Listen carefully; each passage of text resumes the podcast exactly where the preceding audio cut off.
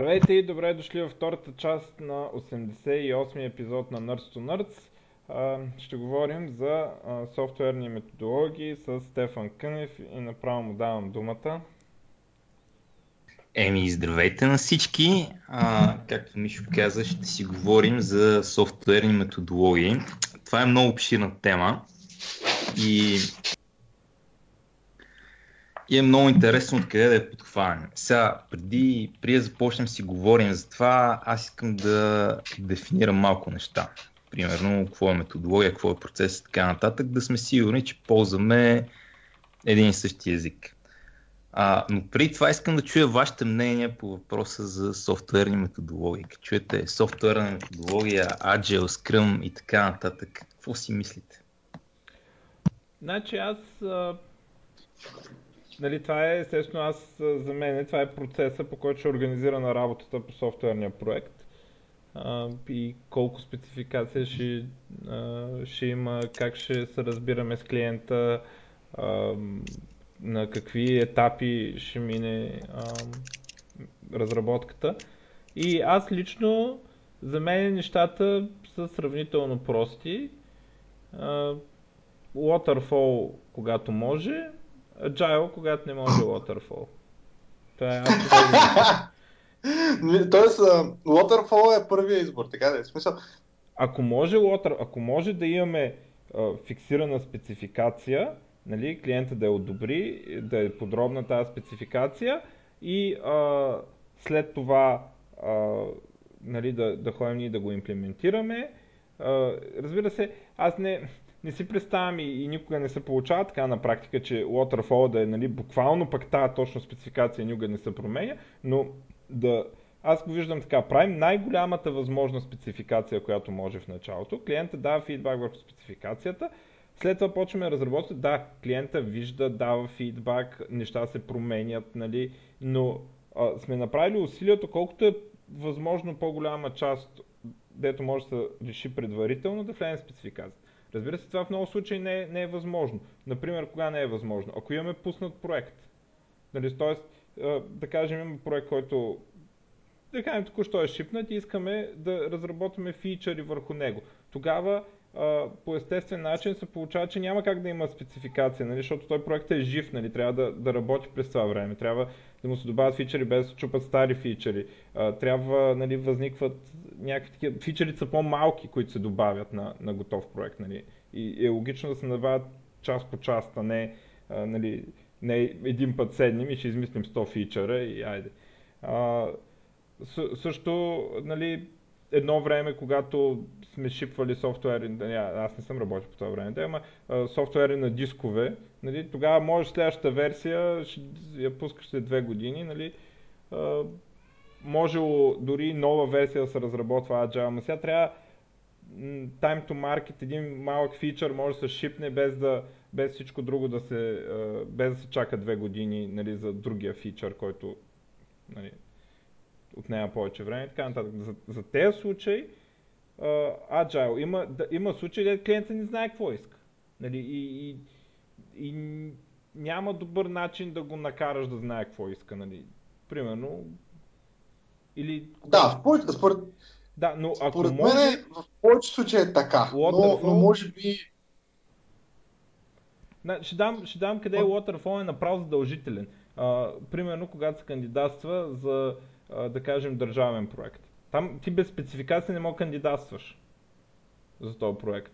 Нали? И, и има договор, искаш, а, едните искат да могат да те осъдат, ако не изпълниш нещата, другите искат да могат да осъдат, ако не им платят, а пък твърдат, че не са изпълнили нещата. Тогава, естествено, трябва да има подробна спецификация, да мога да се осъдим.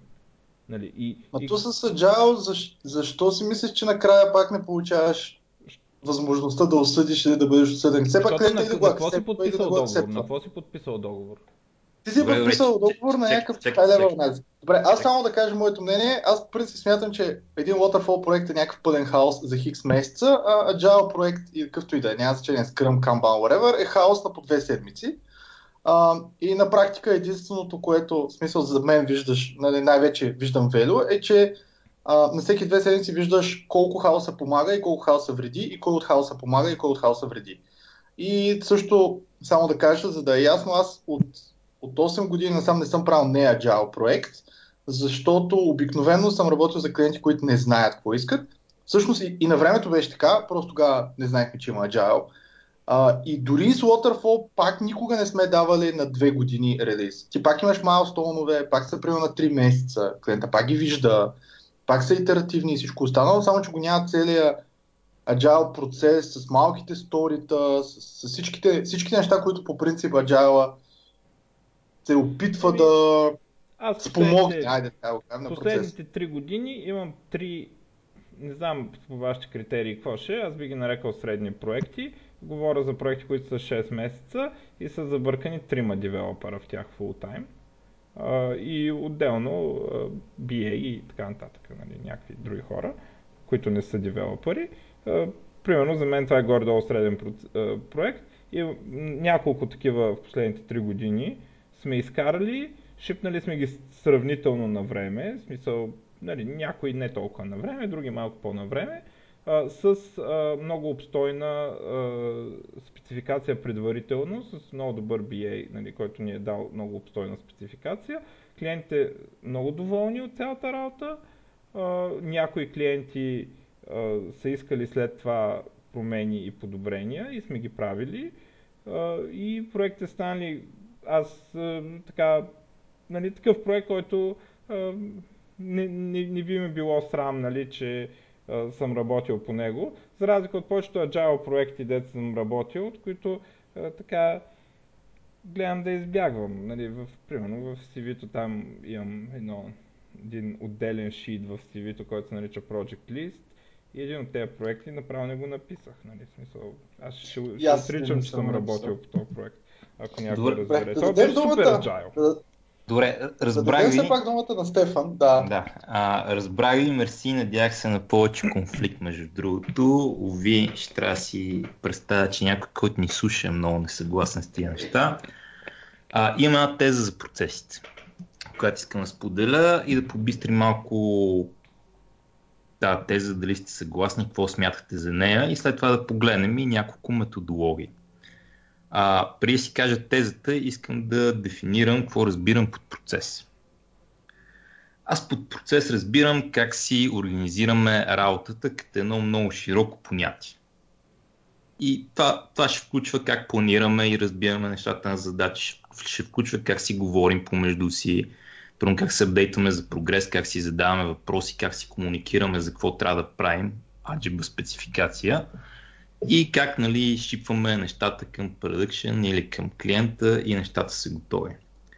С други думи, начинът по който работим е процес. Така че няма ситуация, в която работите и няма процес.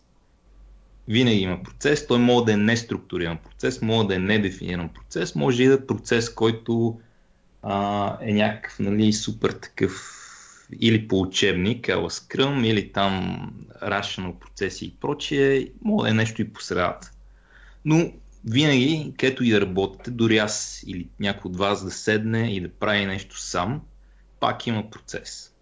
И нали, отново този процес може да е недефиниран, неструктуриран и неконсистентен, но пак аз наричам това нещо процес.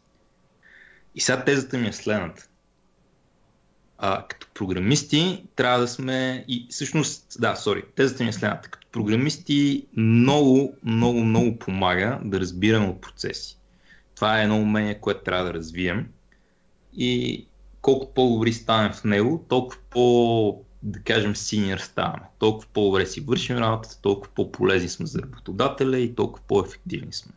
Аз бих казал, сега... това умение включва не само да следваме процеси, ами много често означава буквално да читваме процесите.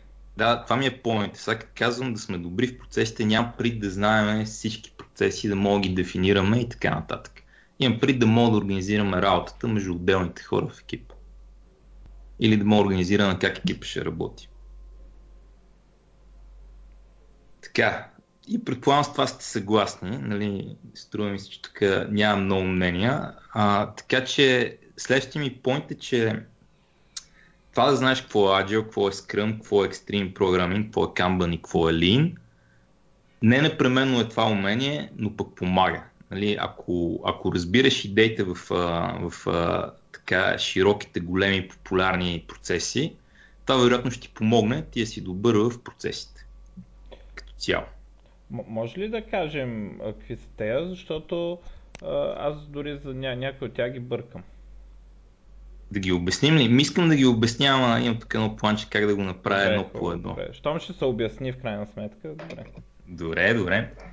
Така, и а, значи, какъвто и процес да правим, той трябва да се образи с а, някаква реалност в а, разработката на софтуер. Нали? Винаги има неща, които са верни и просто не могат да ги игнорираме.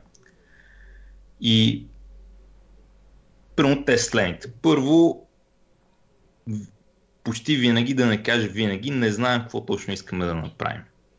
Нали, дори клиента да е един от тези редки еднорози, който ще ти напише много подробна спецификация, а, шанс е голям, нали, конящ към 100%. Когато най-накрая направиш това, което има в спецификацията, той ти каже, абе, знаеш ли какво?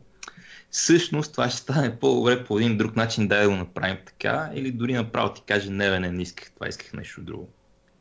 И нали, това е нормално, защото когато софтуерът стане, стане по-сложен, никой не може да си представи в главата си как всичките, всичките импликации, които има да се направи по някакъв начин, по който си е мислил, че стане първоначално.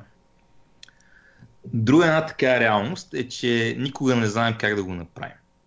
А, нали, ако, ако поне, поне в, а, освен нали, в най-простия случай. Но всеки път, като правиш нещо ново, не си правил точно също нещо преди. Правил си неща, които са сходни, неща, от които си натрупал опит как да правиш това, което правиш в момента.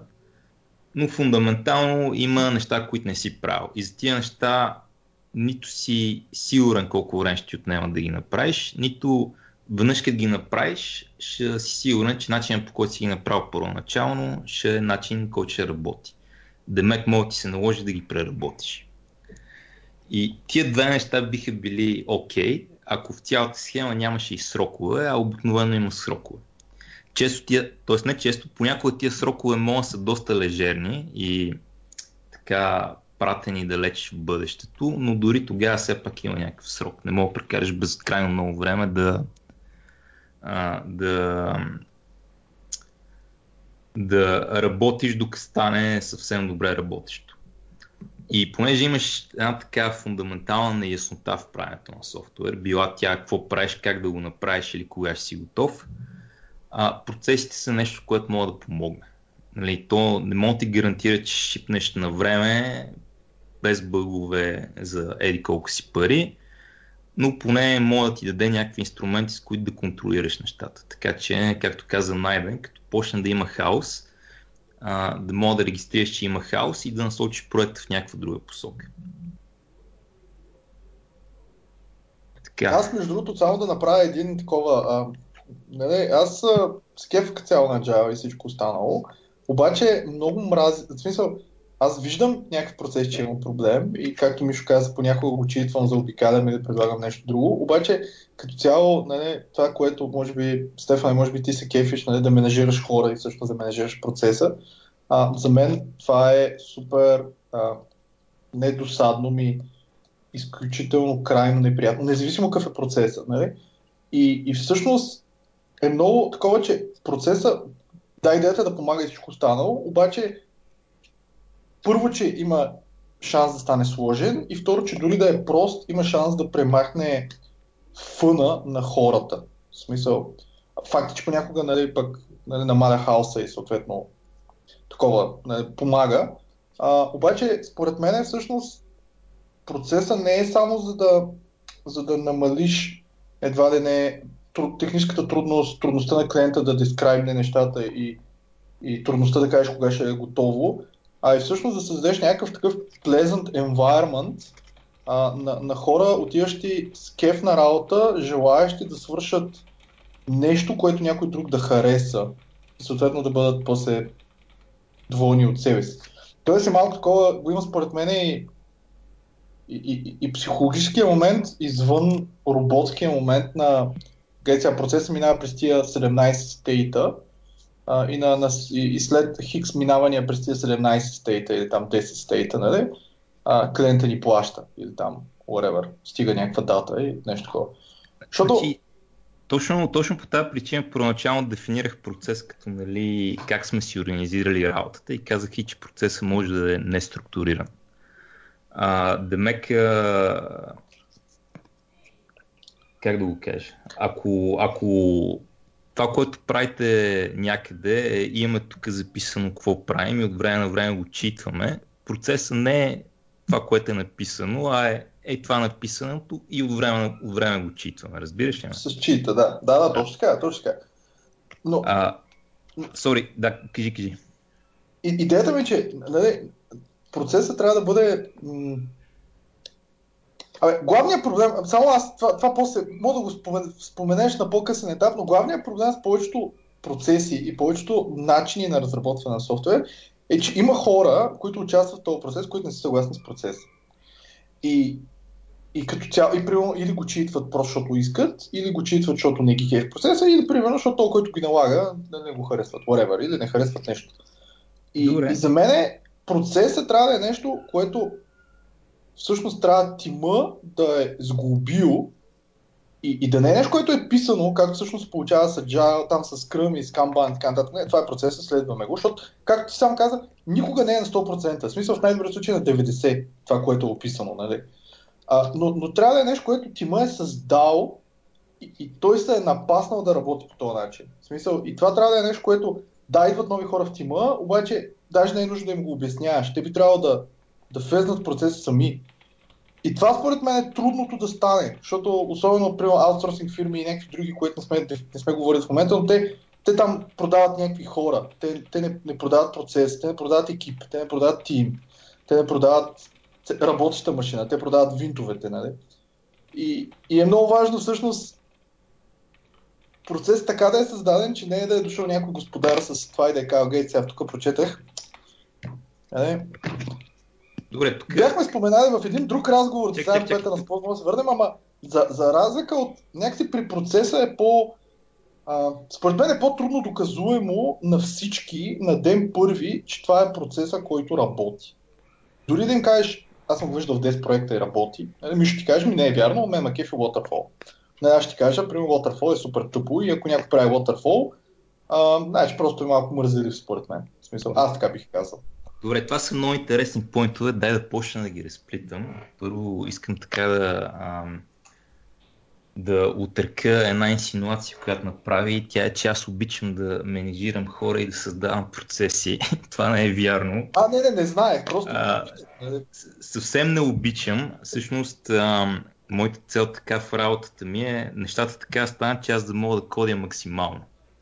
Тоест, нали, прямо в момента Нали, в момента търкаляме един по-голям екип, имаме едни 50 човека в фирмата. А, и за мен процесите и менеджмента са интересни, за да направят така, че всичко да работи добре, да не се налага някой да ме търси, а, за да мога аз да кодя върху това, върху което искам да кодя. И за мен разликата между добрия и лошия процес е, че в добрия процес трябва, т.е. в лошия процес, постоянно трябва да търчи навсякъде и да фиксам някакви работи, защото нещо изостава, нещо някой не е разбрал, някой е недоволен и така нататък.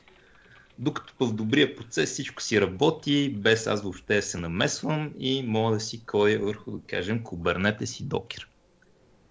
А, и сега, първото нещо, което е може би най-добре, най-важно да уточним, е, че аз лично не смятам, че има one size fits all процес нали, като си говорим за процеси, моето виждане е, че всяка фирма трябва да си има собствения уникален за нея процес.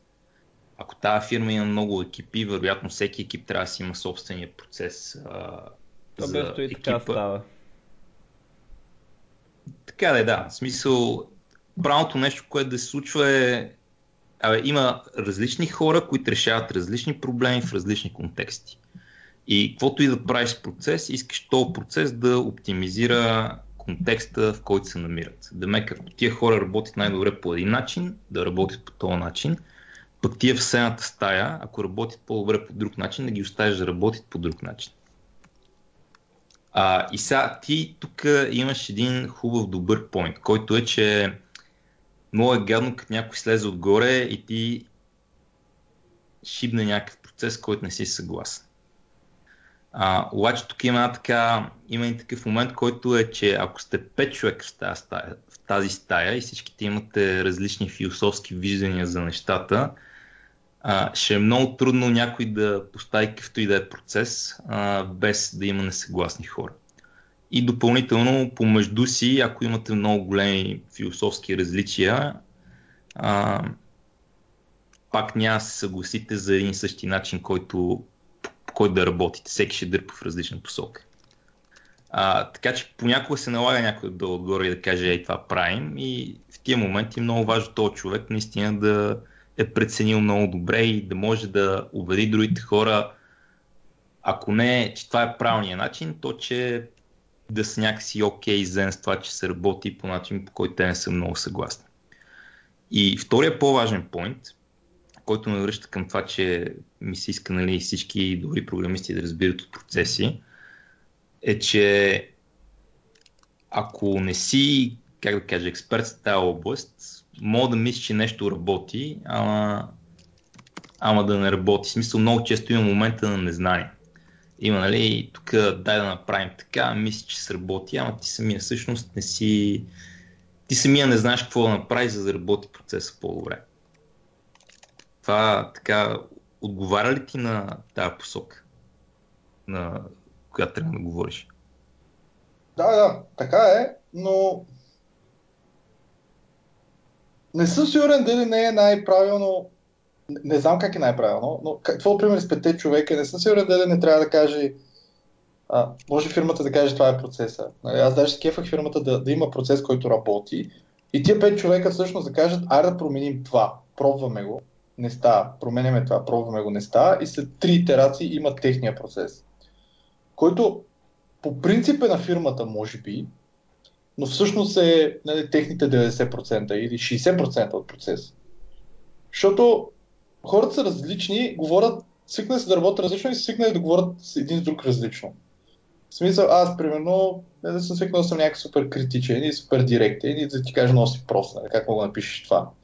Нали, докато пък други хора това няма го приемат. Нали, те ще трябва да кажат, може би, нали, в смисъл да го кажеш по някакъв тактичен начин или whatever. И според мен, хем трябва да използваш напасването на тия 5 човека помежду им, което според мен е достатъчно да се вика за 3 по 2 седмици, ара да го сложим. Хем е и достатъчно да видиш процеса колко работи, колко не работи и на къде трябва да завие. Добре, с това съм съгласен и бил генерализирал последния начин не просто всеки процес трябва да е тунингуван към отделните екипи, фирми и така нататък. Ами също така процесът не трябва да е написан в камък. Дамек от ден на ден или от седмица на седмица е окей okay, този процес да се променя. И даже обикновено е препоръчително, ако промените са такива, нали, които правят работата по... да върви по-добре. Доволен ли си в тази генерализация? Доволен съм. Добре, така, значи... Новата малко изчезна част от изречението, но няма проблем. Това, това, за което, това, което казахме, е сега ще скочи към Agile, но това, което казахме че първо нали, няма универсален процес, има отделни контексти, отделни фирми, отделни екипи, които добре си имат отделни процеси за тях самите. И тези процеси, които те имат, да се еволюират, да еволюират с времето, да се променят спрямо нали, това, което научават за това как да работят по-добре заедно или как искат да работят. И финално да уточним все пак малкия фактор, че за да правиш всички тия неща, а, за да мога да даш добри идеи, за да мога да измислиш добър процес и ако си член на този екип, да мога да, да навиеш всички тръгнат с някаква нова посока, е добре да разбираш от процеси. Така, нека сега да минем към Agile. Тук да поддефинираме, да поддефинираме малко термини. Значи, през последните години много се говори за... Също, има супер много термини. Нека ги изборя. Agile, Scrum, Kanban, Lean, Software Craftsmanship, Extreme Programming и още много други. А, и ако нищо не знаеш за тия неща, те са много взаимо, взаимозаменяеми. Ако така си ги следя отблизо, можеш да разкажеш а, така кохерентна история, където всяко нещо значи нещо конкретно. И дайте първо да почнем с Agile. Какво точно значи Agile? А, Agile е просто един манифест, който може да намерите на agilemanifest.org, а, който казва някакви неща и дефинира някакви ценности. И по принцип дефинира някакви ценности, които са, а, върху които би трябвало да съгласим. Прямо първата ценност, която дефинира е, че хората и интеракциите между тях са по-важни от процесите и от инструментите. Нали, това го загатахме по един или друг начин, докато говорихме. Друго, което дефинира е, че а, това, нали, като има някаква промяна, да реагираме на тази промяна по добър начин, е по-важно от това да следваме някакъв план, който сме заложили преди една година. А, и само по себе си в 2017 Agile не е толкова интересно, защото повечето тия неща ги знаеме common sense.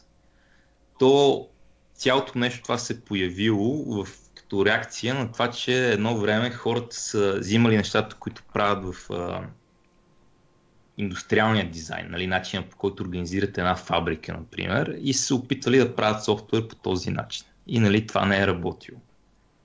А, така че Agile е било един отговор на, на едни такива стари практики, които между другото някои хора наричат Waterfall. Това, за което Мишо говори, според мен не, не е точно Waterfall. Но Agile е било реакция на това. И Agile не ти казва как да си вършиш работа, не ти казва дали да имаш спринтове или не, не ти казва как да планираш, а не ти казва и как да си комуникираш с клиента, каква ти е спецификацията и прочее. Agile е просто един набор ценности. А, и нали, мога да гледат на него като философия. И това от една страна му е хубавото нещо, от една страна му е лошото нещо. А, лошо е, защото а, тази дума е много бъзвърди в момента. Мога да фанеш двама човека, които да ти кажат и двамата сме agile, да го вярват, да правят корено различни а, коренно различни неща, които си противоречат, а, които не работят и въпреки това да твърдят, че са agile. Просто в днешно време думата agile е много трудно да разбереш какво значи.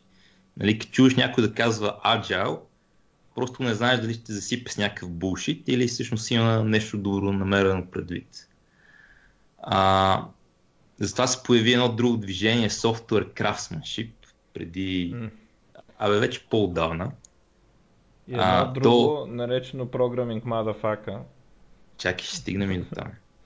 А, Software Craftsmanship горе-долу пак направи също, дефинира един манифест, леко промени ценностите. Примерно, едно от нещата, които каза е супер важно е сме да имаме хубави технически умения, нали? да не забравяме, че трябва да сме добри програмисти.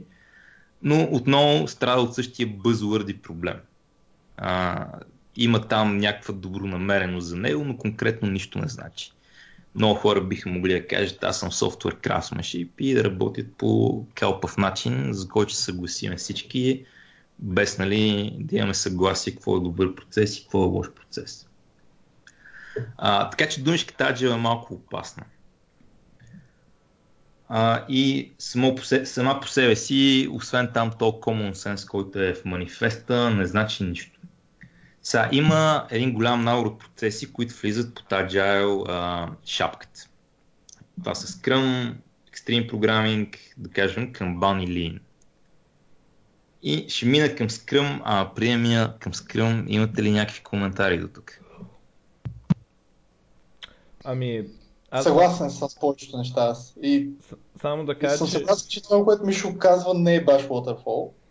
А, обаче всъщност това, което хората обикновено наричат waterfall в IT индустрията е всъщност това, което Мишо каза.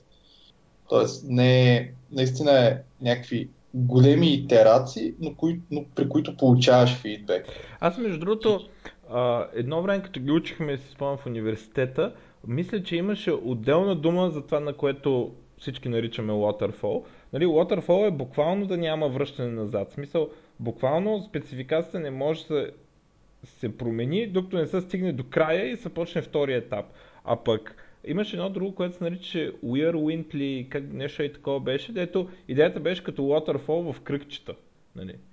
Но пак апдейтваш спецификация, минаваш през фазите и нали, някакво такова. И това е по-скоро нали, което, обаче като се появи Agile и те думи изчезнаха, нали, и всичко, всичко, което има спецификация, в която сме се постарали да направим максималното преди да почнем да кодим, всичко в, в тази категория замина и почна да се нарича Waterfall. А то си имаш някакви разновидности, които си имаха и имена, даже си спомням. Вие помните ли ги тези неща или само аз ги помня? Абе, помня, че имаше даже и картинки на тия разновидности, когато да. ги показваха, обаче, честно казвам, кое, как се водиш... да, да, все пак. Аз съм концептуал... Сори, аз съм концептуално резервиран към това, че един университет може да преподава добре такива работи. За мен университетите са много силни в компютър сайенс аспект от писането на софтуер, обаче за практичния много, много не вярвам неща в университета, така че на този курс не слушах. Абе, те не, не, не обясняха практични, те по-скоро обясняха има еди какви си идеи. Не, не казваха тая е много практична, тая не е. Има еди какви си идеи, а, обаче, нали, едва не вие решете кога кое се прилага. В смисъл, до някъде беше по-скоро така. Интересно е, между другото, само да кажа, че Мишо много често спеше по време на лекции и както спи, спи и не гледа, по време се буди и е слушал цялата лекция и, и се включва в разговора. А, съм сигурен, че във въпросната зала е имало 50 човек, които не са спяли и въобще не помнят нищо от тази лекция, а Мишо, който може би е спял и я помни. Нали? Капитанът си така... спи, капитанът си почива. Мишо, може би е време да му вдигнеш заплатата. от, а, ще му я отвоя от 0 на двойно. Не, 0, не, 0, не. Добре, добре. А, сега, при продължим нататък, искам да се фокусирам върху това, че думичката Agile е много бъзвърди и това, това за мен е доста интересно. Първо ще кажа, защо е бъзвърди и второ ще кажа, защо за мен е интересно. Значи бъзвърди е заради най-големия враг на работещия софтуер. Кой според вас е най-големия враг на работещия софтуер? Индийците. Не, шегувам се. Е, е най-големия враг на работещия софтуер. Ам...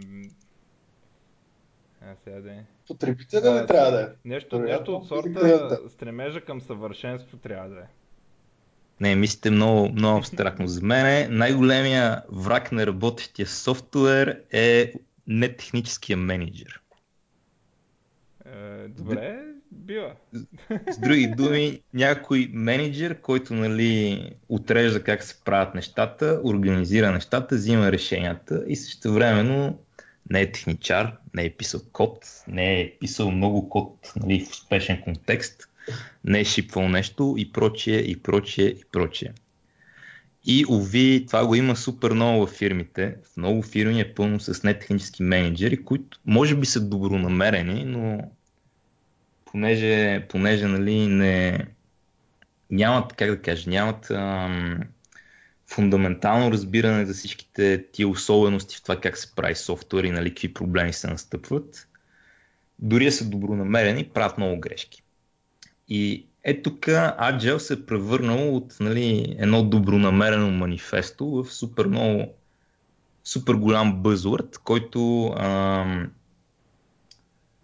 който като го чуеш не знаеш човека отсреща дали ще занимава с глупости или няма да те занимава с глупости. Първо, ако вземеш някаква голяма фирма и нека да оставим тази голяма фирма не наименована, и се опиташ в там едни няколко стотин човека да вкараш някакъв процес и за целта, нали, виж, че имат някакъв проблем и за целта наемеш голяма група хора, които работата им е да бъдат project менеджери, но не са писали код до момента. Дори сред тях да има 3-4, които по някакво чудо са много добри и всъщност помагат, ще има още 40-50, които така, не разбират как точно се прави софтуер, но все пак искат да бъдат менеджери, защото е много престижно, пък и се плаща. И, съответ... и, и съответно а, вкарват там някакви процеси, прочитат някаква книга за Agile, някаква книга за нещо, ходят на курс, там сред една индустрия хора, чиято основна работа е да а, учат такива хора на някакви неща, които спорно колко работят и финално имплементират нещо там.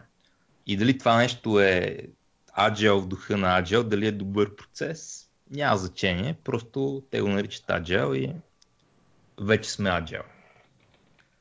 А, и сега, що ми е интересно това? Защото забелязал съм някои такива концепции а, в софтуер, т.е.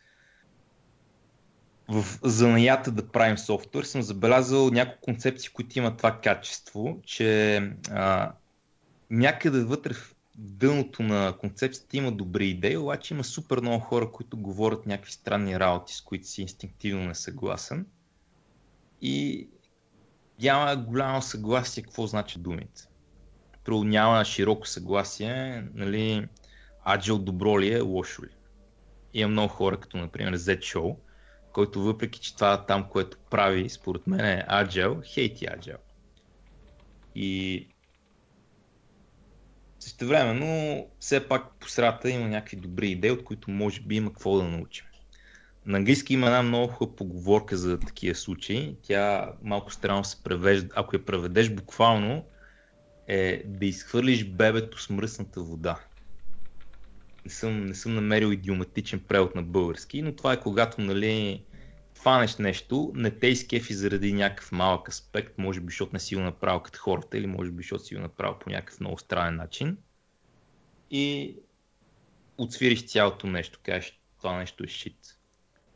А, например, решаваш така, че искаш да се научиш да караш сноуборд, а, отиеш на Банско да се учиш да караш сноуборд, там има трима човека на квадратен метър сняг, яка блъсканица, не те кефи и си кажеш сноуборда е бати шит.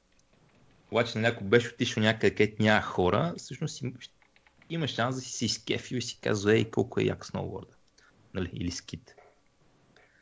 А, и има, има някои такива неща в софтуера и винаги са ми много интересни и винаги ми е много предизвикателно да оцея крапа бъзвърдито, бъзвърд, т.е. да оцея крапа, да оцея всички бъзвърди неща, които има и да оцея евангелистите, които говорят за тия неща, обаче продават някакви глупости и да намеря всъщност кои са добрите идеи, от които мога да науча нещо. А, друга така концепция дам паралел е дизайн паттернс. Примерно сега ако вас двамата ви питам какво мислите за дизайн паттернс, съм убеден, че няма да съгласите. А, и на всичко горе съм убеден, че има супер много хора, които хейтят дизайн паттернс и супер много хора, които прилагат дизайн паттернс по някакъв много странен, грешен и тъп начин, но въпреки това смятам, че в тази идея има нещо, което като разбереш, нали, ще научиш нещо и ще станеш по-добър програмист. Нали, няма значение дали да. ще му викаш, ще му викаш, аз не правя точно дизайн паттерни, правя нещо друго, но пак има някаква е така идея, която е ценна. Факт е, че аз съм малко такъв, а, нали, да кажем, от тия деца изкривените. Нали. Аз смятам, че ако напишеш клас, който не е покрай някакъв петърн, по-добре е да е или тест, или домейн обект. Нали. Иначе не мога да правиш клас, ако не е според някакъв патърн. Нали. Това е. Забранено е да правиш клас. Да правиш ли клас, който не е според някакъв патърн, значи го правиш грешно. Нали? Не си разбрал как... въобще архитектурата на проекта, не си разбрал нищо. е нали? Трябва да знаеш и да кажеш, това е еди кой си патърн, затова го правя тук, а не там. Затова го кръщам така, а не иначе. И затова родата му е тази, а не друга. Нали? За да може следващия човек, който дойде да разбере, дори без да ти да си му обяснял кода, да види а, това е това, това е това, а, това е това, защото еди какво си. А, факт е, че нали, това е много трудно, защото като двама човека, които не знаят, примерно, патърни, но, но нали, могат да усърдат проекта, но интересното е, че ако имаш някакво подобно правило, хората, които знаят само тия патърни, само тях ползват. Година, нали? В другите случаи копират някакъв съществуващ код и всъщност така иначе ползват патърн без да го разбират. Нали? И, и малко, не знам за Agile да не е баш също. В смисъл, ако имаш процес, стъпки или whatever, няма значение какво, и, и смисъл, са такива стъпки, които нали, човека, който участва някаква част, нали, дори може да не знае, че участва в истински, примерно, Scrum или Kanban, ако той е хепи само с това, което прави, нали, знае, че такъв процес. Пикъпва се, нали, примерно, стори или там бък, който е с най-голям приоритет, да, да, да, да а, може би не е нужно да знае всъщност даже, че използва камбан или че използва стратичи, патърн или, или нещо друго. Нали?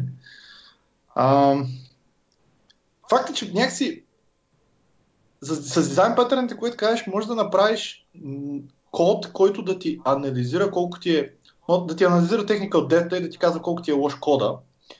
И, и всъщност да ти подсказва, абе, пич, гуглирай, може би има нали, друг начин, не да пишеш 12 ифа. Нали? А, докато малко при, при процес или въобще при, при методология и при проект няма как дори ти да си някакъв менеджер, който няма технически знания и който менеджира целият процес, кой ще, кой, кой, как ще валидираш ти, че не го правиш зле? В смисъл, нали, човек се опитва. А, аз, между другото, повечето менеджери, които съм виждал, не са, не, не са технически.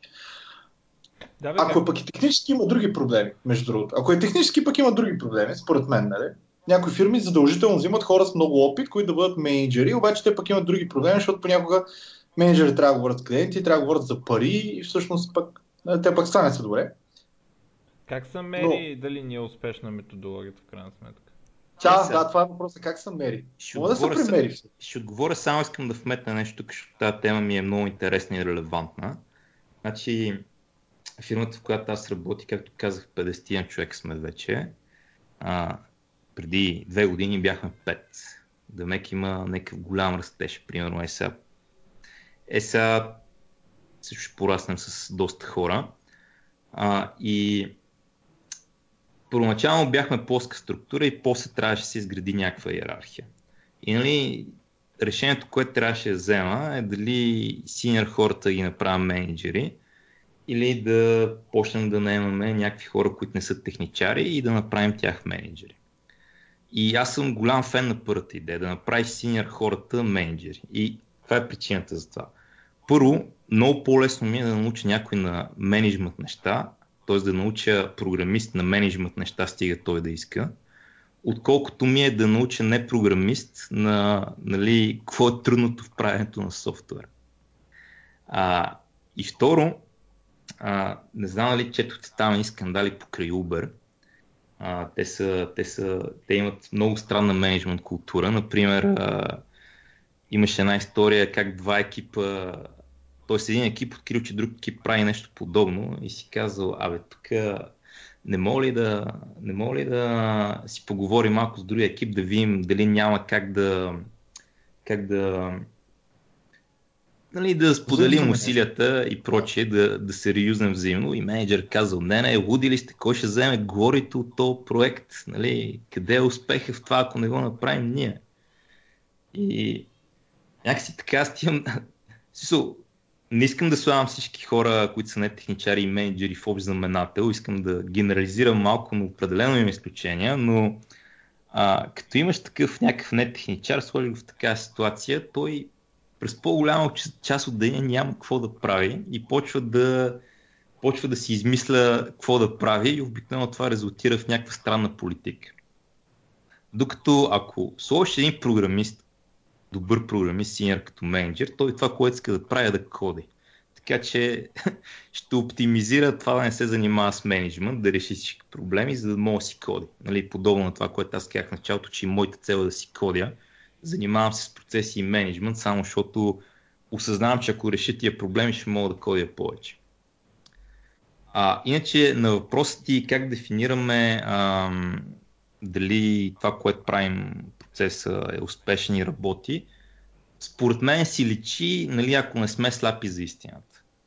Нали, ако тук сме твърдо убедени, че трябва да правим нещата по един и същи начин и майната му на резултата, то сме слепи за истината. Но ако вие. Не, дали... въпросът не е майната. Примерно, ти не можеш да сравниш. Разбираш, примерно имаш някакъв проект. Вие в сервис компания сте, извинявай, защото аз въобще нищо не знам за компанията. В смисъл сервис, продукт, само продукт. Собствен продукт си правим.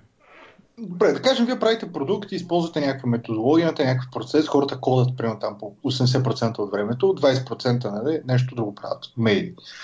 Обаче няма как да сравниш дали всъщност, не, примерно успешна, не, толкова много се увеличили хора, бла, въпреки че аз съм против някакъв такъв растеж, но това е друга тема. М- няма как да сравниш дали би било по-добре по някакъв друг начин. Не, не, не, не със сигурност е добре, нали, лошо е като е зле и ясно, че е зле, но, но и, и ти тогава обаче решаваш, добре, значи това работи. Всъщност, от тия 50 човек колко са някакви менеджери? Петима, примерно. Няма значение. 10. Е, по- повече. Те 10 ще излезнат Добре, 10 ще излезнат с презумпция, това е процес, който работи. И сега, утре като отидат друга фирма, те ще на този процес. Е, с това не съм което съгласен. не е лошо. Чакай, чакай, с това не съм съгласен. Мисля, че ако Те са, Аз ако мисля, са че. Ако са добри и адекватни, няма да поемат този процес. Ще научат уроците от нали, аплайването на процеса, който са аплайнали. Като тия в друга фирма, там ще идентифицират какъв е другия контекст и ще приложат някакъв друг процес, който ще работи в тази друга фирма. Нали, тук пак връщам към това, че според мен няма универсален процес. Добре, има логика, но И сега към следващия аз, въпрос. аз мисля, че Сори, към другия аз ти въпрос. Добре, добре, кажи. прилагам от себе си, за съжаление, аз съм лош менеджер, нали? аз това не искам да съм менеджер. В смисъл, ме направиха тим лид, бях крайно нещастен, нали? казах не, пичове, аз не, не, не, не искам да, да шествам, не искам да заповядвам, не искам да, нищо не искам да правя някакво такова, не искам да съм на такова.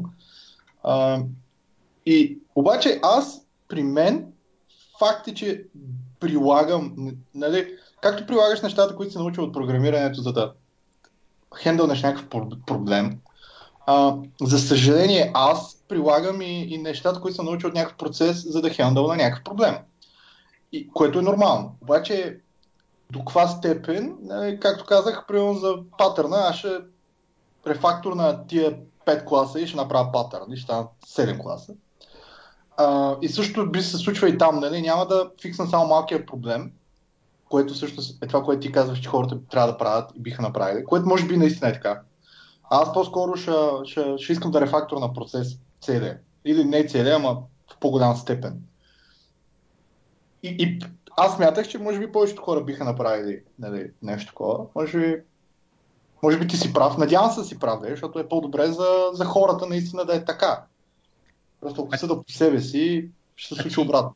Значи, подобно, подобно на кода, нали, малки рефакторинги стават бързо, ще си готов за ден.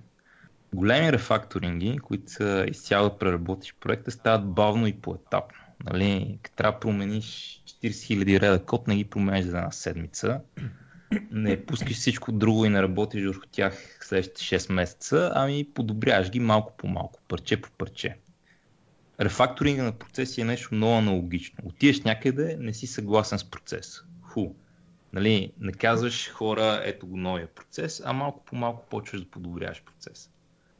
А, най-малкото, като отидеш в нали, нов контекст, не си сигурен какво би работил там. И затова е добре да тръгнеш стъпка по стъпка и да опипаш водата. И сега ще ти дам един пример, между другото, точно от фирмата, в която работи в момента.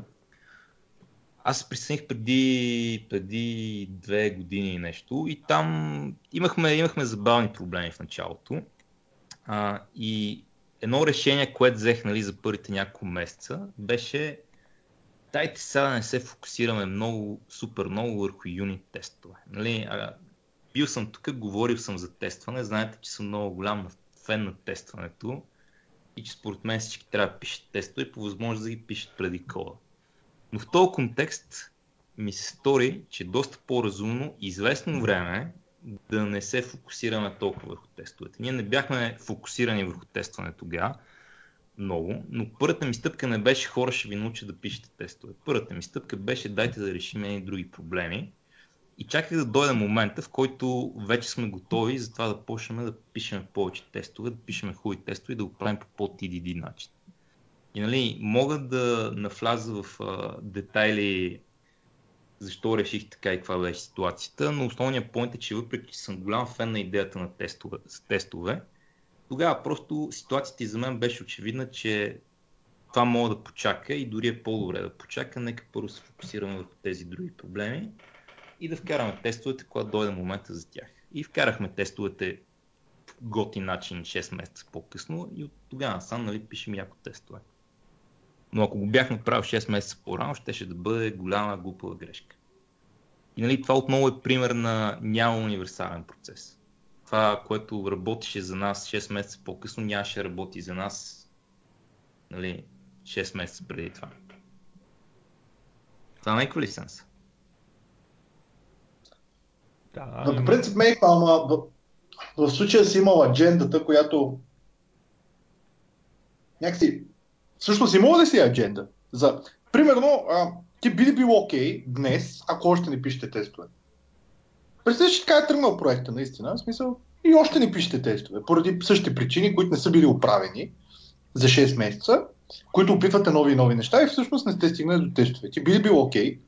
Ами, вероятно, всъщност, не би... значи, ако, ако, ако все още имаше същите причини, ще рече, че за там две години не сме успяли да решим никакви проблеми, а, с което не бих бил окей, okay, нали? Ама, смисъл, м- м- малко ми е странен този въпрос.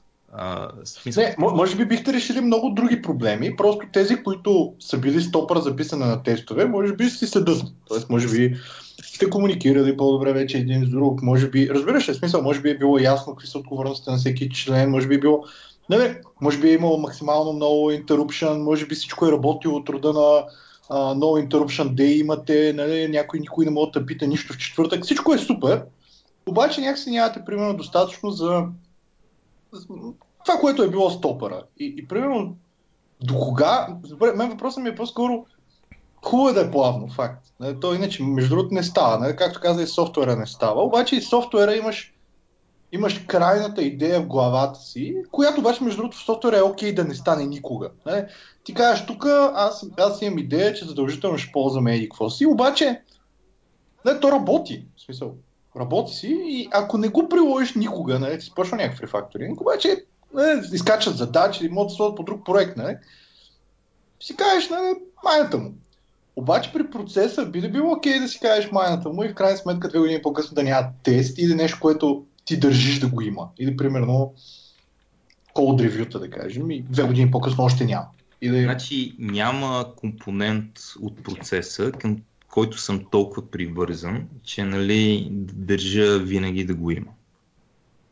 А, има ситуации, нали, в които, които правилно, а, правилно аргументират нека да не правим това нещо, въпреки че това нещо е широко добра практика. А, обаче, нали, обикновено като има такива ситуации, тези ситуации са индикативни за някакъв проблем. Да кажем, а, не мога да пишеме тестове, т.е. не знаем как. Имаме много бегла идея, но това да пишем добри тестове, които да не ни пречат, не знаем как да го правим, трябва да го научим. Това ще отнеме време. Също нямаме, ам, нямаме достатъчно написан код, който да ни помогне да пишем тестове ефективно. Да ме, ако искам да седна днес и да напиша един тест, а, няма да стане бързо, защото супер много неща трябва да, ги, да си ги направя, за да мога да напиша хубав тест. И финално, а, нито има време да си изградим това нещо, нито има време да се научим, защото нали, бизнесът иска от нас да шипваме супер, супер, супер много неща и нали, дори, дори а, работим много повече от 8 часа, работим уикендите и така нататък. Нали, нашата ситуация не беше такава, но ако ако ситуацията е такава, нали, бих казал да, не е сега момент, в който, а, в който да пишем тестове. Обаче същевременно имаме проблем. И то е, че така не може да се работи съвсем. А, нали, трябва да имаме малко слак, за да мога да учим нови неща и да подобряваме нещата в проекта. Трябва бизнеса да е по-разумен с а, очакванията си, нали, какво кога мога да стане за да може да работим някакво нормално време, без да се преуморяваме супер много. А, и нали, ако имаш някакви такива проблеми, напълно бих бил, т.е.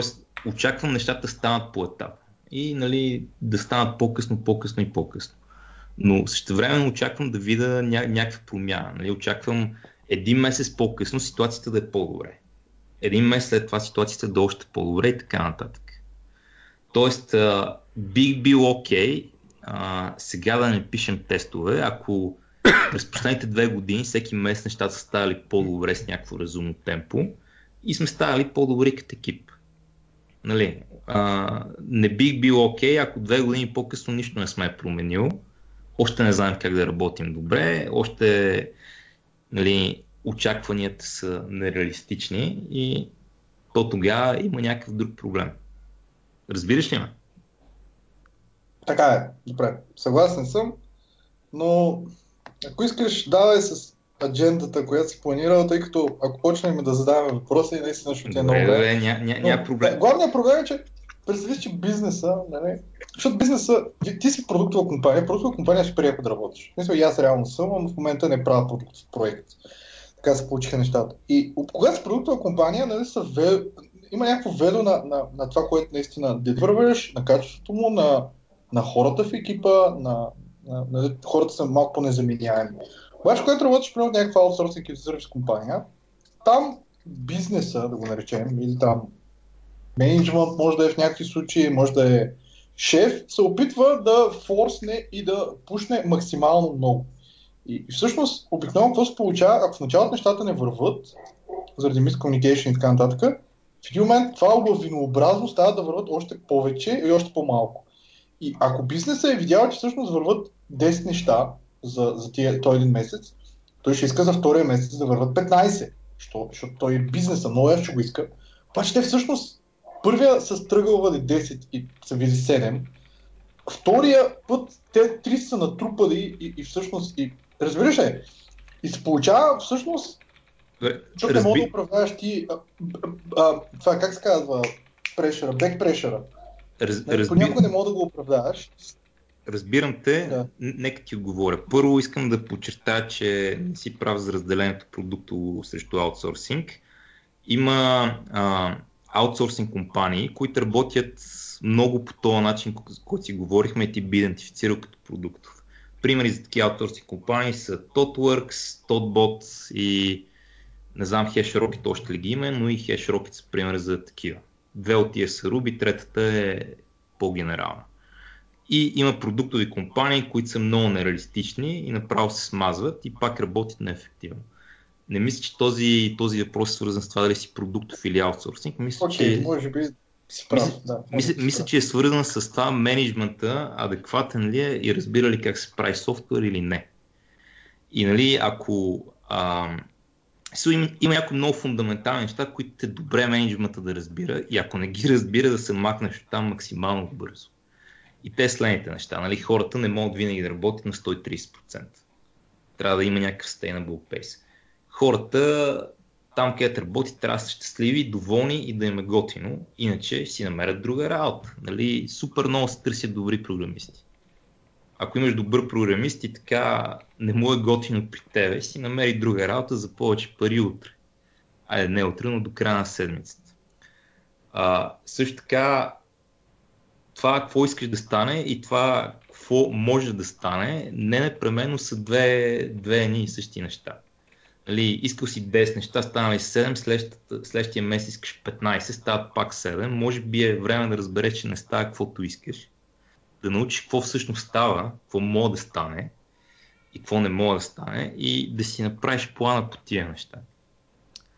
И нали, това, е, това е такова, това е генерален менеджмент проблем. И между другото, точно тук идва тази моя теза, че е добре а, девелоперите, така синьор хората да разбират от процеси и има какво да научат от нали, съществуващите процеси, дори да не ги приложат едно към едно или въобще.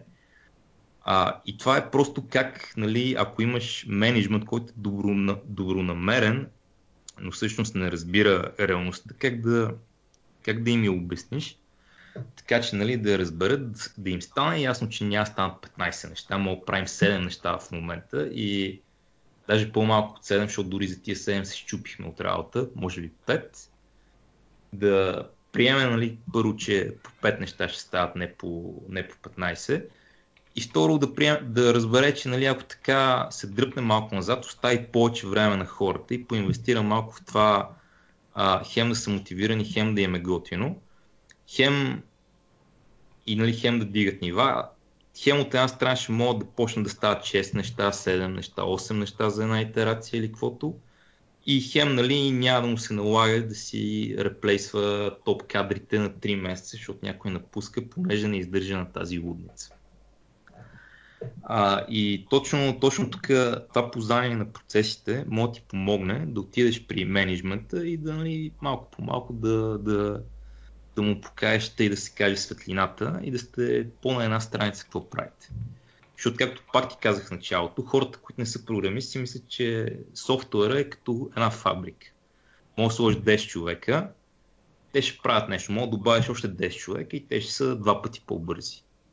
А, софтуер е точно обратното. Попадна ми един цитат на Фред Брукс вчера или оня ден, който беше един програмист за един месец може да направи това, което два програмиста могат да направят за два месеца. Или... Да, да, и на мен, и на, и на мен ми излезна вчера във Фейсбук точно. Да, просто много е различно и точно и затова реферирах към това, че не техническия менеджмент е проблем, защото не техническия менеджмент не винаги може да разбере за тия неща. И ако не техническия менеджмент е познат в цялата организация, много е вероятно си обречен. Обаче ако не техническия менеджмент е така контейнат горе, под него има едно CTO и това CTO знае как да си говори с този не техни, технически менеджмент, да му обясни първо как стоят нещата, оня да го разбере и да му повярва и след това заедно да работят за това да правят това, което нали, CEO-то да кажем иска и нещата стават по-добре и по-добре. Нали, това, това е много хубаво за всички. Хубаво е за всички надолу, хубаво е за самата фирма, хубаво е за... Абе, хубаво е. И точно да мога да правиш тия неща е добре да разбираш процеси. Но, какво е скръм? А, значи казах ви, че Agile е нали, въобще не е прескриптив. Не ви казва как да работите, само ви дава там и ценности, които са относително common sense. Scrum е точно обратното. Scrum е една много така прескриптив методология, по която да работиш. Тя дефинира много ясно какви компоненти имаш в процеса, как работите, как планирате, как шипвате и така нататък. Как планирате и прочее. И там има разни детайли, в които не ми се набляга много. Работи се на итерации, те там се наричаха спринтове, а, правят се ни бърндаун чартове, работа се разбива на сторита, сторите се естимейтват, накрая на всяка итерация гледаме какво сме, гледаме нали, колко сме свършили, а, гледаме какво сме си мислили, че свършим и ползваме тази информация да планираме какво мога да свършим за следващата. Хубавото на Scrum е, че един такъв ам, agile процес за начинащи. Ако въобще не знаеш какво да правиш, мога да фанеш Scrum, да почнеш да работиш по него и ако преди всичко е било хаос, то вероятно нещата ще са по-добре. Нали, не оставя много отворени вратички за теб да кустомизираш. Но ако не знаеш какво да правиш, нали, начинаещи е най-добре работи, като има ясни правила. Така че Scrum често може би е добро нещо, което да фанеш, ако съвсем не знаете т.е. ако съвсем е пълен хаоса и просто да го следвате по книга. Проблема идва от един момент нататък, че скръм не, по, не подава много добре на тунинговане и допълнително някои неща в него според мен не са измислени оптимално. Така че известно време, нали, като да караш скръм, за което мога да мислиш като помощните колелца на, на колелото, от един момент нататък почва нали, да, да, да ти вързва ръцете. И както ти му викаш, нали, почва да се налага да го читваш. И стигнали си този момент, вече това е момент, когато според мен трябва да почнете си говорите, добре, дайте сега тук си направим нашия процес, а не следваме скръм сляпо. И тук да имаш добри неща, които да предлагаш, помага да, да знаеш какви процеси има. А, да, това е скръм. Скръм е една доста прескриптив методология, която нали, сравнена с пълния хаос е по-добре. Подходяща може би за начинащи хора, които първо започват да работят по-организирано, но определено лимитираща, има си проблемите и има и по-ефективни начини на работа. В другата крайност е това, на което се вика камбан. И камбан е много яко, понеже хората им е много трудно да дефинират какво е. Нали? 10 екипа ще дефинират какво е камбан различно.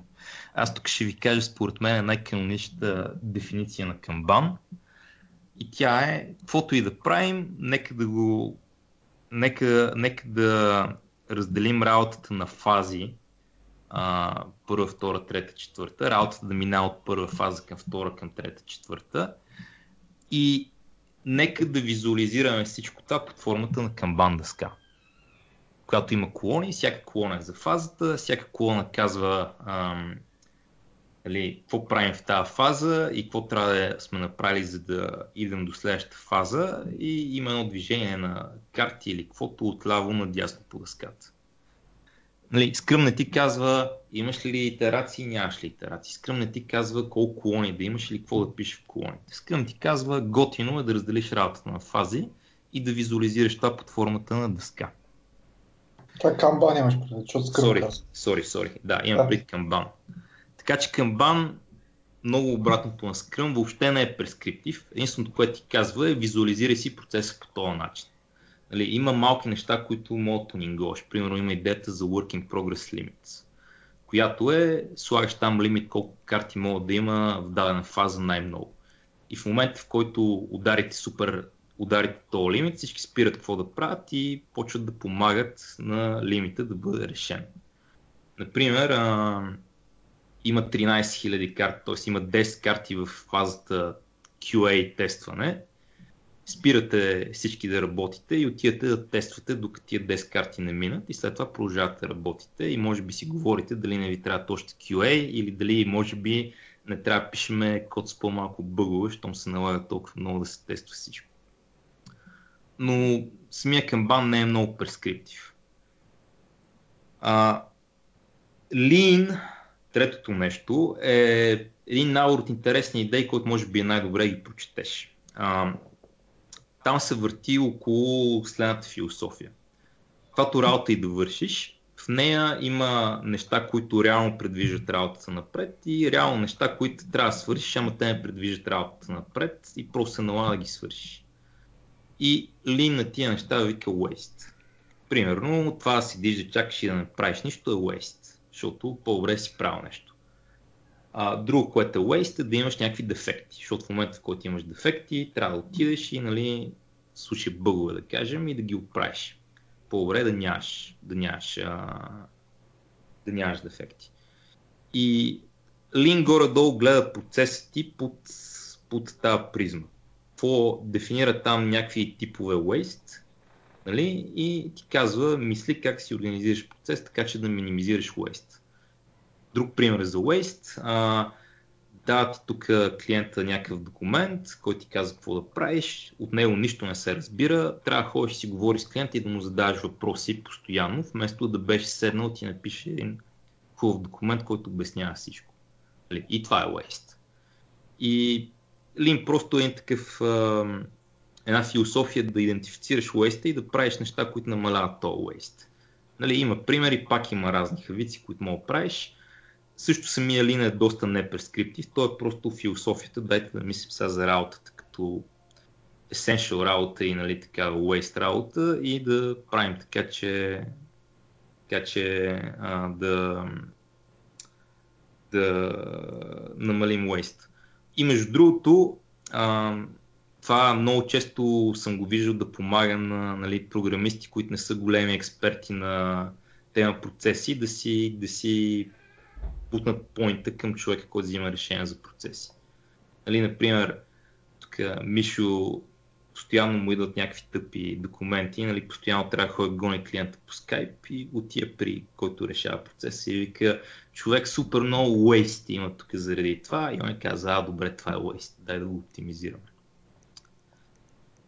И така, Scrum Kanban Lean.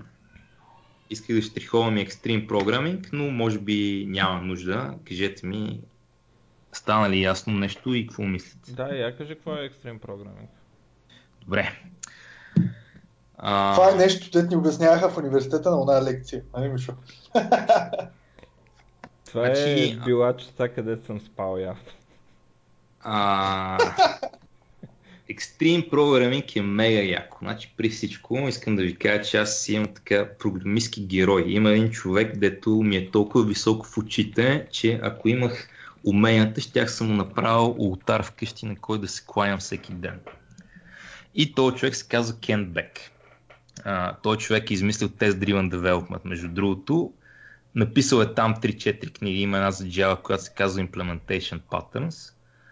А, и според мен въобще всякакви идеи, които така е обмислил добре и ги популяризира, са много ценни и си струва човек се запознае с, с тях. Та, Extreme Programming е метод, т.е. не методология, но един набор от практики, описана в а, една книга на Кенбек. И там има някакви наченки на процес, но отново не, не е такова, не, не от една страна е перскриптив, от друга страна не решава всички проблеми. И от трета страна, за някои от ам, практиките, които налагам, мога да сме несъгласни. Например, нещо, което Extreme Programming казва е винаги кодиме по двойки, винаги правим pair програминг. Или винаги пишем тестове. Или ам, има някои други такива практики. Както казах, може да сте съгласни, може да сте несъгласни. Аз съм много голям фен на всичките там, макар че не се опитвам да карам никой да перва постоянно. А, но фундаменталната идея на Extreme Programming е, че най-важното нещо в проекта е кода, нали, не документацията, не какво си говорите с клиентите и така нататък, ами кода.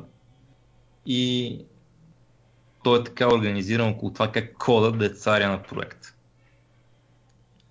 И нали, има там, както казах, практики, не ми се, не ми се навлиза супер много в тях. Ако искате ще нафраза, ама нека си поговорим и за другите неща, които според мен са една идея по-приложими, защото Extreme Programming много трудно ще продадете нали, на екип в а, пълния му вид, ако въобще го харесате.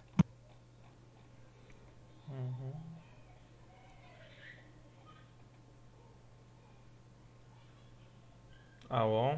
Ало? Съм, тук съм. Просто ви питах, питах ви какво мислите. Ние това даже не го чухме какво мисля. По принцип, по-добре е да, да, да, да се фокусираме на другите неща, тъй като не, доста сме напреднали с времето. А, иначе, аз само да кажа, между другото, тук това може би... Аз съм пират, нали? Всички знаят, че съм пират. Въпросната книга, като я напишете първи хит в Google, я има на PDF. Тук споменавате някаква clean code на някакъв Робърт Мартин, ма както и да е. ако искаш да, да минем през другите неща, да си набелязва, защото нямаме много време, пък екстрим програминга според мен е по-добре да не... Това са тотално всички неща, които съм набелязал. По-скоро исках да си полафим малко и да приключваме. Чудесно. Аз имам един супер практически въпрос, между другото. Приемаме... Значи, главният проблем на мен ми е, че много често разработването на софтуер и въобще всичко, което обяснява разработването на софтуер, се фокусира върху девелопването, ака програмирането. А пък, за да разработиш някакъв, някакъв софтуер от, от идея или от изискване на клиента, аре, да кажем от идея на клиента, до това и клиента да го види и да го хареса, има супер много неща. И, примерно, за мен има някакви стопори, които клиента не мога да го хареса без да види цялото нещо. И, примерно, това, това ми е супер такъв въпрос какво правим, ако имаш... А, смисъл, аз знам какво правим, обаче никога не съм виждал да работи толкова добре, че да си каже бати, супер. Това е когато трябва да направиш всичко, включително user experience на нещо, което не е дизайнато, включително рисуването, включително и, и на всеки, примерно ако, ако си представим Kanban, на всеки, а, на всеки, всяка колона а, чакаш фидбек от клиента. Нали? Представям, че тест няма да, да чакаш фидбек от клиента, но, но идеята е, че ти трябва да събереш някакви изисквания, клиент да каже да, това е. После той някой трябва да го нарисува, той каже, добре, харесва. После някой трябва да му го, а, да го изреже, за да може всъщност баш девелопмента да почне, за да може после тестинга да мине, за да може после да го види и, и той в повечето ще каже ми, да, бе, ама всъщност, нали, вие хубаво ми направихте логина, обаче вие не знаете, че всъщност аз имам 16 различни типа потребители, които се логват и юзер и парола е някаква супер малка, една 16 от това нещо и някакси цялото видео изчезва. Ами, тук, тук разковничето е шокиращо просто. Много, много универсален начин да решаваш проблеми е това, между другото. И то е да, да вземеш проблема и да го представиш на клиента или там на продуктовнера, с който работиш и да го навържиш с неговите цели. Например, да кажем, единият ти голям проблем е, че а, клиента много бавно ти одобрява нещата.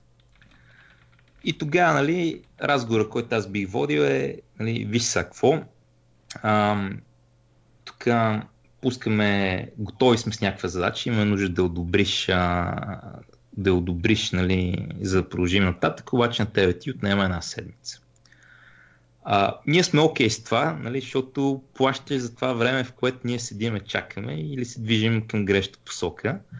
Обаче за тебе ще е много по-добре да направиш така, че това нещо да може да става максимално бързо.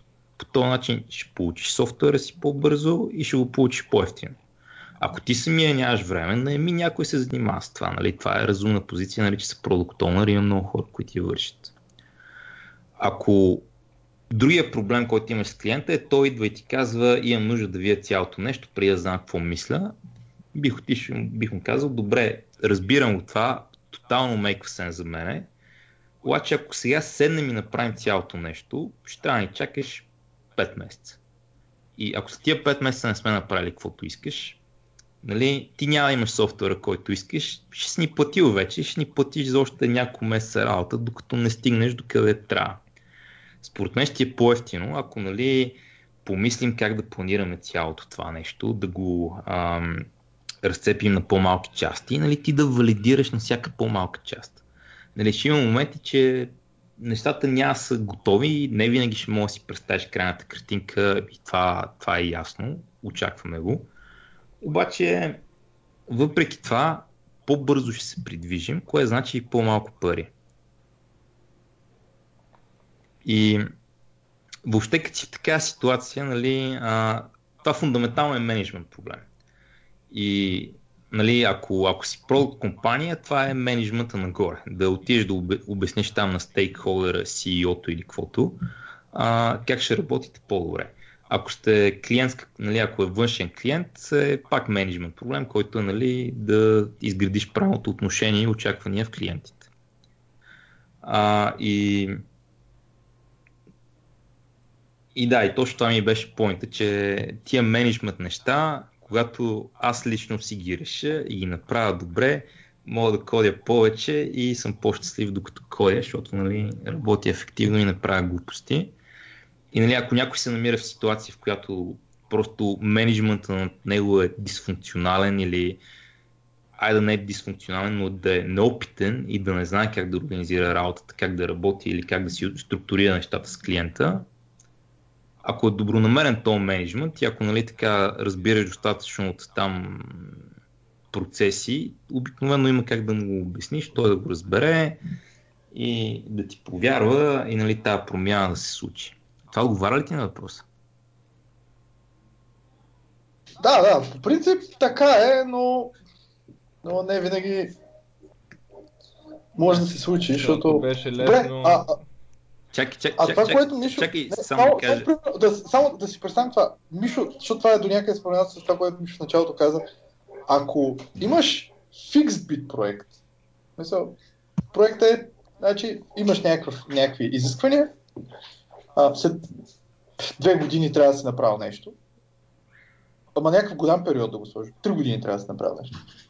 И ти виждаш, нали, че клиент се бави за седмица, както ти каза, обаче ти правиш там някакви неща. В един момент виждаш, че ти е тази една седмица е ишу. Нали? Обаче клиента не му пука, че е ишу, защото той вече една година е дилейвал с една седмица. Мишо ли пита или мен? Да, какво правим? Не, теб, теб питам, защото то, то е свързано с това, нали, ти казваш, че мога да убедиш продукт оунъра или там клиента си наеме продукт оунър, така че това нещо да става за за един ден. Да, обаче, ако ти имаш вече подписан договор, че две години трябва да дадеш това, което е искал и той трябва да го акцепне, а, нали, иначе ако не го акцепне, съответно, нали, то си има договор, whatever. Но тогава как му продаваш това пич, да, да оптимизираме процеса, защото това ще стане ишу след една година. Добре, аз ако съм... Това, аз, аз, това съм... не е проблем, разбираш, той ще каже, това е твой проблем. Аз ако съм начал на аутсорсинг компания, нямаше подпише такъв договор. Нали? И между другото, те компании, които споменах, ThoughtWorks, HashRocket и uh, ThoughtBot работят по този начин, по който аз ей сега ще ти обясня. Тогава договора, с който ще подпиша с клиента е е така работим, това ни е процеса. Ако не разбирате, че това ни е процес, ще се радваме да ви обясним много подробно как това е във ваша изгода. Това, за което ни плащате часове и ще ви дадем един тон лостове, с които да контролирате на къде се движат нещата. Нали, но няма да се няма сега да подпиша договор, ще съм готов нали, за еди какво си след две години. Абсолютно съм съгласен и аз. Добре, просто ми трябваше confirmation. Okay. Дър, държавните поръчки как работят, не знам. Това е много широка тема, дай да не влизаме в нея. Иска да кажа само следното. Аз така отново ще върна на това, че процесите и менеджмента не са нещо, което ми се прави кой знае колко много. Просто съм открил, че живота е много по-добре, ако съм добър в тия неща и ги правя, отколкото ако не съм добър или не ги правя. И още в първата ми фирма така изпаднах в една ситуация, в която открих, че ако имам инструментите и познанието да убедя хората, с които работя по-добрия начин и съответно уменията да имплементирам този по-добър начин, а, то животът е по-добър и работа се върши по-добре и нали, тук мога да си кодя и да се фокусирам върху забавния технически аспект. И от тогава сам това все ми се е случило съм бил в контекст, където попадам и тук така виждам, че някой не знае нещо, печеля доверие пред тия хора, казвайки някакви верни неща и малко по малко нали, спавам в ситуации, където мога да управлявам някакви лостове. Пък когато съм попал в ситуации, където менеджмента ми се струва много неразумен, а, просто съм си тръгвал от тази ситуация. Впрочем, тук забавния анекдот е фирмата, в която работи в момента, а, Receipt Bank се казва между другото. Като, така ме контактнаха преди някакви години, тогава още си консултирах. Нали? Бил хора на час за работа и те бяха тук, имаме малко проблеми с това, малко проблеми с това, ела да ни помогнеш. И като аз отидох, видях, че има доста проблеми нали, имаше проблеми с какво ли не, качество, процес, как работят хората и така нататък. И со бизнесът беше някакъв разумен, бизнесът беше адекватен, движи се добре, обаче деф екипа беше много на доживяване. Просто като ги гледах си мислих тук хора след 6 месеца до година ще имате много стабилна дев криза. И нали, бях консултант, и така пратих един дълъг мейл на шефчето, което беше хора, имате тук готин Имате тук нещо готино, обаче имате много проблеми. Примерно, качеството е ниско, това трябва да се оправи, иначе ще имате безумни scalability проблеми. Ам, тук така трябва да вкарате малко повече процес, понеже поради тази неструктурирана работа имате супер много бъгове, не знаете какво шипвате на продъкшен и така нататък. И компилирах един дълъг мейл в добър тон, нали, и очакването ми беше да ме отсвири нещо и да ми каже колко е важна commercial аджендата, как тук трябва да шипнат нещо, как нямат време да подобряват нещата, защото нали, са стартъп. А неговият отговор беше добре, това мейква тотален сенс, направил. И аз бях, ха, това не се случва много често. Дай да почна да го правя. И почнах да го правя. И така през, през а, следващите няколко месеца, докато си говорих нали, с този фаундър, всеки път, като имахме някаква дискусия на тема как да работим, процеси, хора и така нататък, а, ми направи впечатление, че някакъв уникално разумен. Или ако му дадеш добър логически аргумент, го приема и казва да, или в неговия случай, ако ти каже не, обикновено ти самия грешиш пътите, в които ми е казал не, аз съм бил добре, добре прав си, тук, тук не съм го мислил. И поинта ми е, че искате да сте в организация, където менеджментът е такъв. А, нали, в неговия случай той е не техничар, не знае как да организира процес, обаче разпозна, че аз знам как да организирам процес и нали, повярва ми, аз му повярвах, че ще ръководи компанията добре и ще ме остави да имплементирам нещата. Той ми повярва, че знам какво да правя и нещата тръгнаха да работят.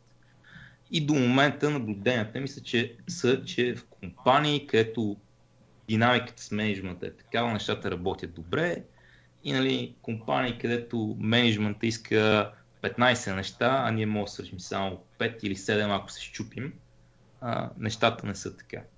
И понеже говорих много за Receipt Bank, нека да вкарам един плък. Интересно да търсиме си хора. Както казах, пишем на Ruby, но не си търсим хора, които да са рубисти. Търсим си хора, т.е. които да... Търсим си хора, които да са рубисти, но не е нужно да имате опит с Ruby.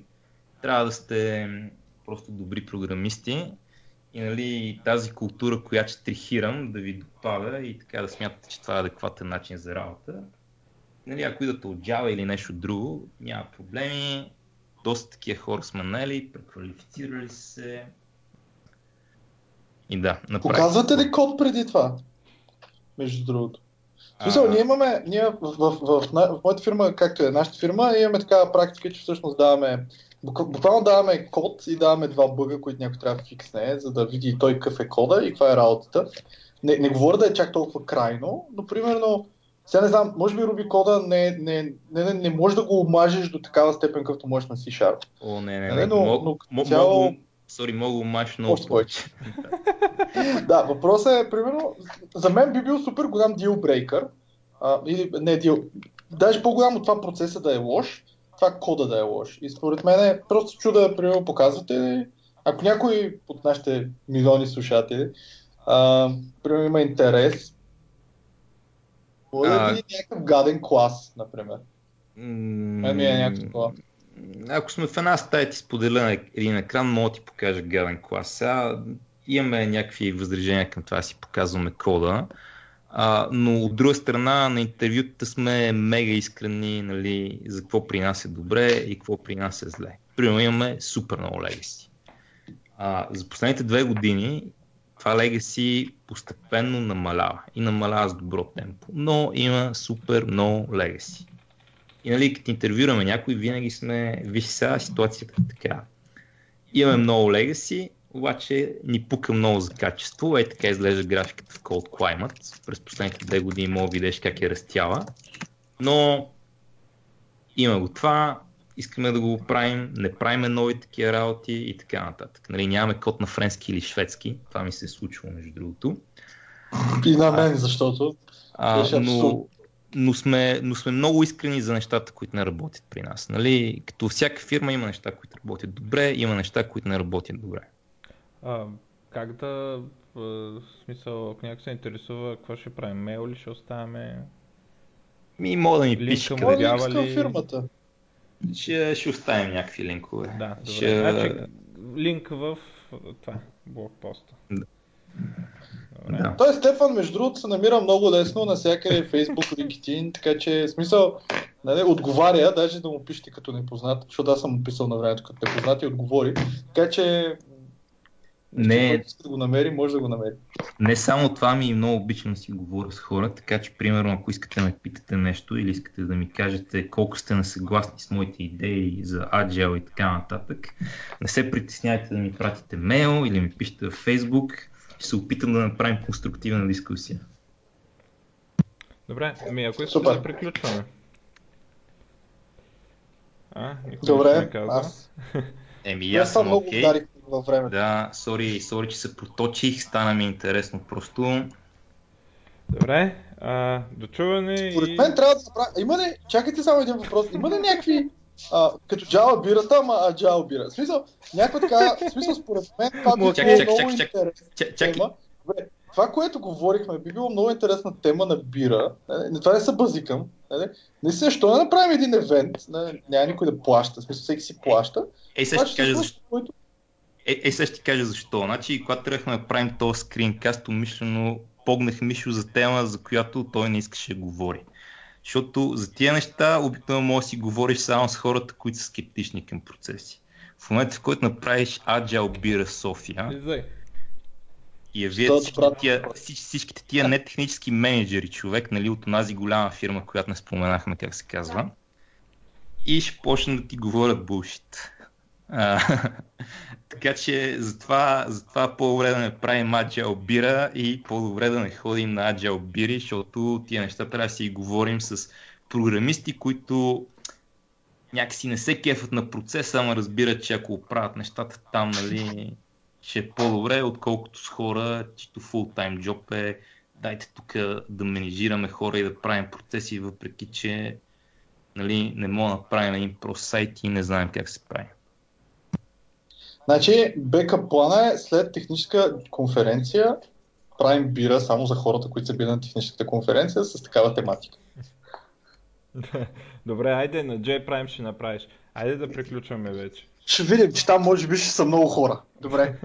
Окей, okay, ами, чао от мен тогава и... Чао и от мен. Ширните неща. Чао и от мен, благодаря за поканата отново, беше ми много приятно.